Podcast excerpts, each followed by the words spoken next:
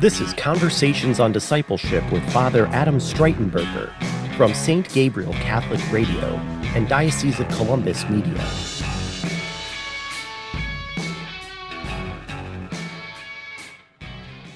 Welcome to Conversations on Discipleship. I'm your host, Father Adam Streitenberger.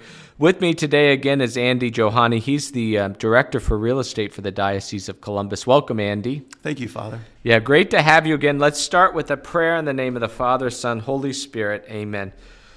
Heavenly Father, um, we entrust ourselves to you, um, confident in your loving guidance of our life. Um, help us to discern your will um, and to attach and to attach ourselves not to our own will but to your will through Christ our Lord. Amen. Amen. In the name of the Father, Son, Holy Spirit. Amen. Amen. So, Andy, I wanted to talk to you. Um, you know, you've um, kind of launched us on the story of your faith, um, but you mentioned um, in our in the last segment um, about Katie, your daughter, who mm-hmm. as a as a young young child, two years old, was diagnosed with cancer. Yes. Um, and you know, maybe you could share with us um, what happened to Katie. Yeah, I appreciate that. So when Katie was two, she was diagnosed with uh, this this tumor, and she had surgery, and um, had we uh, over time, you know, worked through that. So she had a tumor that basically just stuck there, didn't move, didn't grow. So we monitored it, and monitored it, but really ended up not having to do a lot of treatment after surgery. Well, when she was, I think, nine or 10, started having seizures. And uh, my wife, Kathy, and I right away thought, well, finally this tumor has metastasized. And so uh, I went to Children's Hospital, had some tests, and found out instead of, not, had nothing to do with the tumor per se, but she uh, had developed epilepsy. And so um, started us on, but at the time, when we got that diagnosis, we were kind of celebrating. We're like, "Oh, it's not not not cancer, mm-hmm. you know. It's it's epilepsy. We can deal with this." Well, um, so she continued to have seizures, um, kind of uncontrolled with medicine. There's a percentage, I think it's around 20 or 25 percent of the people with epilepsy don't respond to medication, and she fell into that 25 percent. Mm-hmm. So she really never, never able to really control her seizures um, with with medicine. But um, she um, all through high school and college just was determined to not have this define who she was. Um, she had, you know, different as people with disabilities do. People, you know, there's cruelty and, you know, all this stuff in high school with her having a seizure in school and people making fun of her. And she was just relentlessly kind. She just refused to give in to it. She says, you know, over and over again, she said, "This is not going to define who I am." Mm. Um, so she was uh, ended up going to Ohio State and.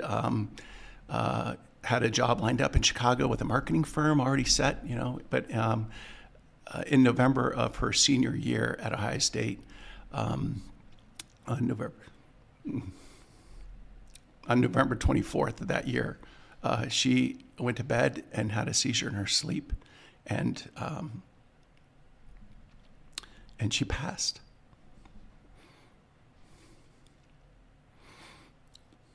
So. Um, so uh, she, uh, um, I'm sorry. It's all right. it's been it's seven. Right. It, yeah. it, was in 2015. It was seven years ago, but it's it's um, it's it's one of those things that as a parent, yeah, um, you don't you don't get over. It, you learn to deal with it. Time helps is the only thing I can say. And where were you at um, in your faith at that point? Yeah. Um, so in the last segment, we talked about uh, when Katie had cancer when she was two, and I had that uh, experience of really understanding who Jesus was. And that, that Bible study that my friend gave me was the story of Jairus' daughter. Mm-hmm. And, you know, just as a this quick summary, right? Jairus is this really, the, the, the synagogue leader, drag, drags, takes Jesus, Come on, you got to help me with my daughter. Jesus comes and and brings her back to life, right? That was the story that he gave me the night before Katie's surgery when she was two. And so in that story was a woman with a hemorrhage who stops Jesus. Jairus is dragging Jesus, come on, hurry up. And this woman with a hemorrhage grabs, takes Jesus and stops him and says, you know, Jesus, uh, sorry, the woman with the hemorrhage touches Jesus, and Jesus says, I just heard felt healing power go out from me. Who's touching me? And his disciples look at him and said, "Dude, everybody's touching you, right?" so, but you can see Jairus like, "Come on, there's a time issue here." So, kind of learning Jesus' timing and his healing and how he takes his it's his time. Jairus' daughter was already dead when he got there, but that still doesn't stop Jesus from bringing the kingdom forward, right? Well, the last question in that Bible study that my friend asked me is, Where is Jairus' daughter now? And the answer is, She's dead, right? And what that illuminated for me is, okay, so Jesus did all of this miraculous, amazing, loving, compassionate stuff. But in the end, Jairus' daughter still is dead. All those people in that story, mm-hmm. they're all dead. So what difference did it make? And the difference it makes is we're talking about it here today in this room, mm-hmm. right? So, what I realized that night was um, the answer. So, the question you ask when this happens to you is, why me? Why is this happening to this two little, two-year-old, beautiful little innocent girl? Why is this happening to my family? The why me question. Mm-hmm. And the answer to the why me question is, you're asking the wrong question. The question is, how does this bring God glory? That's that's the story of Jairus' daughter. Is what? How did the Jairus' daughter bring him glory? Is that we're still talking about how Jesus mm-hmm. loves us? So fast forward, when Katie passed, the, the amazing thing to me is, is that we, I never wrestled when Katie passed away with the why me question. It's like we worked through that 19 years prior, mm. right? Katie was 21 when she passed away. And we had 19 years with Katie to understand her kindness, her fortitude, her strength, you know, the way that God had just this amazing plan of kindness in her life. So how did he act through us? Well, I, you know, obviously, I think I like to think that we continue to grow.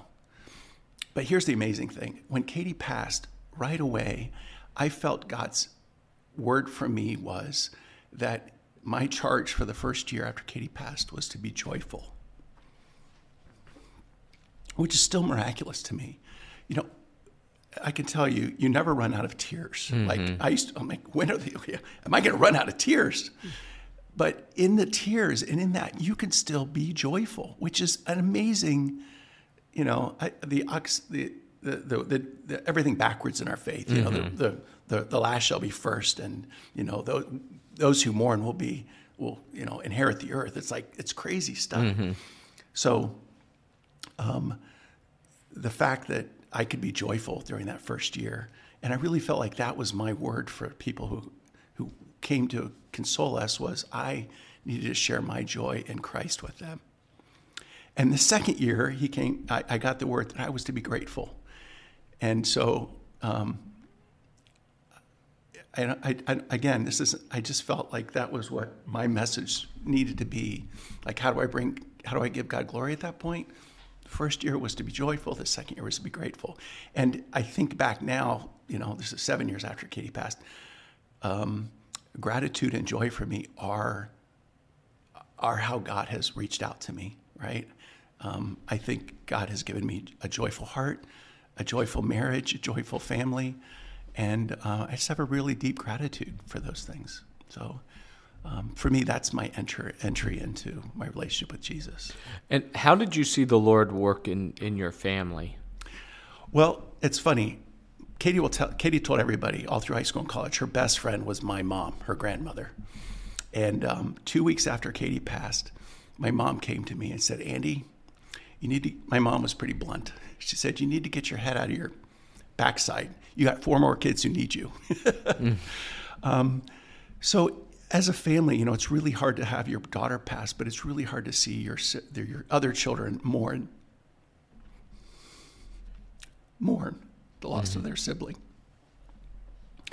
But um, again, God had built this beautiful scaffolding around my family. Um, we had a just so many people coming to to help. We um, our neighbors um, had a magic cooler that went on was on our back porch and um, three nights a week it was full. And they came when we didn't know who was bringing it, so that we couldn't write thank you notes because we never knew who brought our dinner. Mm-hmm. You know, but that went on for six months after Katie passed, and finally we just said, "Look, we got this. We're okay now. We can." You know, we asked them, and they said, "Well, we've got everybody signed up for the next month, so you're going to get to the end of June, and then then we'll stop." but we just had this, you know, community of people that God had built around us who were just so clearly there to love us, to hold us together. Um, you know, Kathy and I, my wife and I, spent you know some time thinking about what does this mean to our marriage, mm-hmm. and um, and to our family, and you know, you can see how that kind of pain could shatter and pull things apart. And what we learned is. Uh, it, it does pull people apart. It can shatter marriages, but marriages that were rocky would would would really struggle. But marriages that are strong get stronger. Hmm. And fortunately, that's where we found ourselves um, our, you know, my other children, my wife and I, just um, it really drew us close together. Excellent. So, Andy, thank you so much for sharing um, this with us. Let's uh, wrap up with a prayer in the name of the Father, Son, Holy Spirit. Amen. Amen. Lord God, we um, give you thanks for Andy and for all that you have done and are doing in his life and in the life of his family. And we ask that you bless um, all the families of our listeners. Um, that they might see Christ um, not just present in their um, their family life, but also at work in their family life. Um, Christ from the Holy Family who enters into our families. We just ask, um, Lord, that your continued blessing be upon us all through Christ our Lord. Amen. Amen. In the name of the Father, and the Son, and the Holy Spirit. Amen. And you've been listening to Conversations on Discipleship. I'm your host, Father Adam Streitenberger. Uh, with me today has been Andy Johani. He is the Director for Real Estate for the Diocese of Columbus. Again, thank you, Andy, for joining us. Um, and until next time, peace and all good. A Diocese of Columbus production in partnership with St. Gabriel Catholic Radio.